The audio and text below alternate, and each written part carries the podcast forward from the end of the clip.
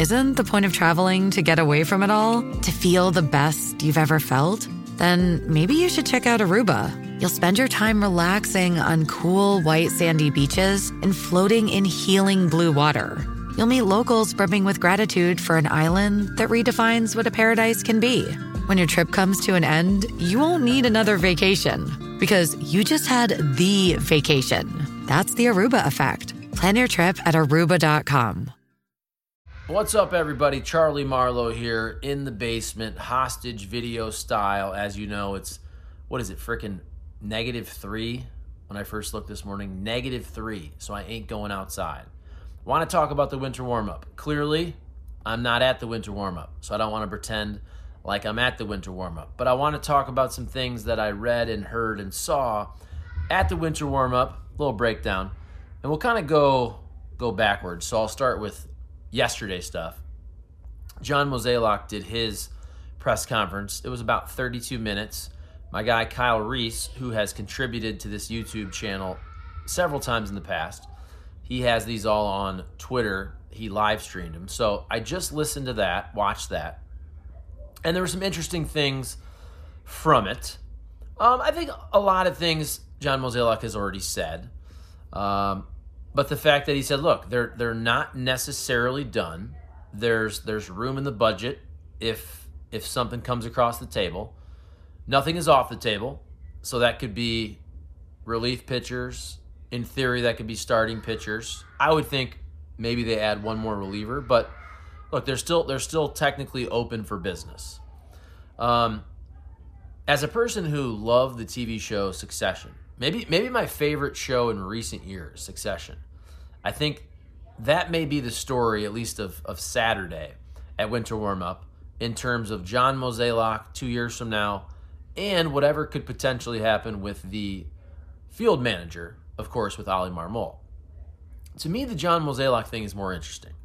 With Oli Marmol, I, I actually don't think Oli Marmol is going to be let go at the end of this year. This is my opinion. I, I think the Cardinals are going to be good enough um, to sniff the playoffs, maybe make the playoffs. I think in a perfect world, John Mozeliak and the Cardinals front office, they want to keep Oli. I think it's smart that they did not give him a contract extension yet. So here he is in his last year. You can call it a lame duck year, but I think he has to prove himself. And if Oli proves himself, if the team has a good year, I think Oli will get a contract extension at some point, and uh, we won't talk about that as much. Now, of course, the Yadier Molina story there, Daniel Descalso, but more so Yadi. We know Yadi wants to be a manager. That gets really interesting if the Cardinals are bad again, and we start to uh, to talk about Yadi, and maybe fans are clamoring even more so for Yadier Molina, who now works as what is he a assistant, whatever his role is. And John Mozeliak talked about that. He thinks in the end Yadi will probably be with the coaching staff more, but they'll figure all that out. And Mozeliak said he'll talk to Yadi when Yadi uh, is done in Puerto Rico. But we'll see. So if the Cardinals are bad, all of a sudden the the noise for Yadi is going to get real, real loud. We'll see what happens there. But I think two years from now is more interesting. And look, that's a long time away. But but again, this is winter warm up. There's not a lot of new news, but John Mozeliak was asked, "Hey, is it still your plans? You think to to step down two years from now at the end of this deal?" And he said, "That's that's what he sees happening." So two years from now, you would just think you would think John Mozeliak has some type of new role with with the Cardinals. I don't know what it is, but two years from now, there's probably a new president of baseball operations. And that's what I think is really, really interesting. And he was asked about Chaim Bloom, and he, he did say that, look, he did bounce off some of these trades. You know, it's not a coincidence, let's be honest. Let's be honest in terms of the deals you made with the Rays, with the Red Sox for Tyler O'Neill, even with uh, Riley O'Brien of the uh, the Mariners, that these are guys that that Chaim Bloom all knows of, worked with, either drafted or, or oversaw with the Rays and the Red Sox. Now, Andrew Kittredge, he's a known commodity. So, look, I, I think the Cardinals brass has a pretty good idea of what Andrew Kittredge is. But when you look at maybe an undervalued pitcher like a Riley O'Brien with the with the Mariners, and more so though the Red Sox deal to me. That's the one where, look, Chaim Bloom was just the chief baseball officer of the Red Sox. So if you're going to make a deal with the Red Sox, think about it. There are guys in that organization that Chaim Bloom likes better than other pitchers. Hey, who do you who do you like? Hey, who's who's overrated? Who's who's underrated? Okay. Cardinals make a deal. They trade Tyler O'Neill. They get Nick Robertson, who could be a big league reliever this year. They get Victor Santos, who is a minor league um, starter. And and you would just think that those are a couple guys that Chaim Bloom has seen just several months ago. Remember, Chaim Bloom was just fired, what, in September, whenever it was. So you would think those are guys that, and John Mozeliak said, hey, I, I bounced these ideas, these trades off of Chaim Bloom. You would think those are a couple guys that Chaim Bloom is probably high on or, or maybe has value uh, with a Nick Robertson and, and who knows with Victor Santos. But uh, John Mozeliak went on to say, look, I think people are probably jumping to conclusions a little too much in terms of Chaim Bloom potentially taking over in a, in a couple years. And he said, I'm, I'm paraphrasing here, but I just listened to this.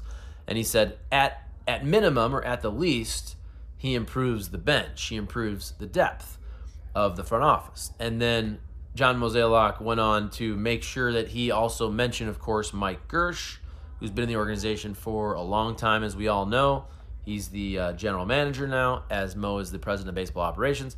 And then Mo also mentioned Randy Flores, who has done a great job with the draft, and he called him, I believe, a, a riser or a high riser, whatever the exact word is, but somebody who's an up and comer, and and a lot of people are looking at, you know, that he's doing a great job with the draft. So I just I, I think that's an interesting storyline. It's more it's more for two years from now, but knowing the Cardinals also, I think the succession plan would probably be put into place next year, after this year. And I'm not saying that the Cardinals are going to announce after this year, hey, Mike Girsch gets the job, or Chaim Bloom gets the job, or Randy Flores gets the job. But I would think they have an idea of who who is going to get the job. Because also, look, these are guys that a lot of other organizations are are going to be continuing to be interested in. So a year from now, if the Cardinals' decision is, hey, we want to go with Chaim Bloom, well, they're going to let Chaim Bloom know that hey, you're the you're the next in line. Or if it's Michael Girsch or if it's Randy Flores. Let's let's say next winter, Flores or Girsch gets an interview for a for a president of baseball operations or a or a, a number one position I'm talking with another team. Well, I don't think the Cardinals are going to let those guys walk out the door if they want one of them to be the guy with the Cardinals. That's all I'm saying. So I think that's very interesting. It's more for two years from now or for next winter.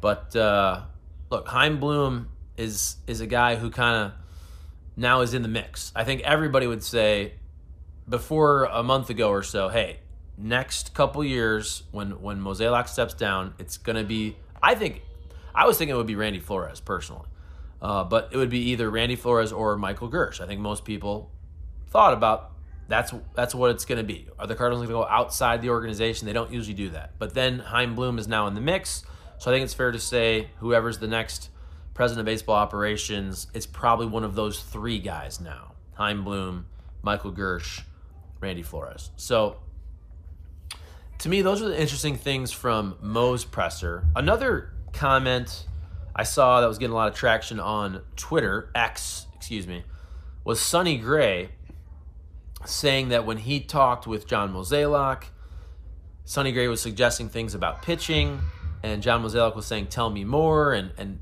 maybe we can add that. And Sonny Gray even said that maybe the Cardinals added a couple hires to their pitching department. So a lot of people I saw took that as a big embarrassment to the Cardinals, and I, and I understand why. But the Cardinals have also been on record saying recently here that they have fallen behind in terms of the pitch lab and everything to go with developing pitching. And that's another big reason you bring on Chaim Bloom. He's known as the the pitching guru.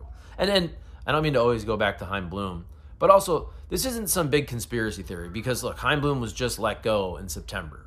So if Chaim Bloom's not available, he's not with the Cardinals. He became available because he was fired by the Boston Red Sox. I'm sure Chaim Bloom didn't want to be fired by the Boston Red Sox, but just that whole idea of a pitch lab and that the Cardinals have fallen behind in terms of developing pitching, which is very obvious. We all know that uh, because the Cardinals were amazing at doing that for that run 2011 to 2015. They've fallen behind, and even a couple guys you did either draft or develop.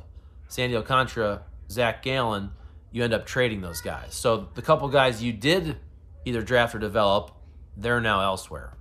And that's really, let's be real. If, if the Cardinals don't make that trade and you have Alcantara and Gallen the last several years, it's a whole different story because that's been the Cardinals' constant issue for the last at least, what, three seasons is starting pitching and running out of starting pitching at the trade deadline, as they did two years ago, where they acquired J Happ and Jon Lester and what even Wade LeBlanc before that.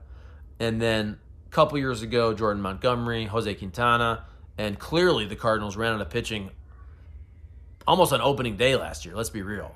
The Cardinals pitching staff, starting pitching was horrendous last year, and it was so bad it didn't even matter because they weren't they weren't good. They weren't going to add. But if the Cardinals were good enough, they would have had to add what two two starters last year. That They probably would have added two starters again at the deadline if they were actually competitive.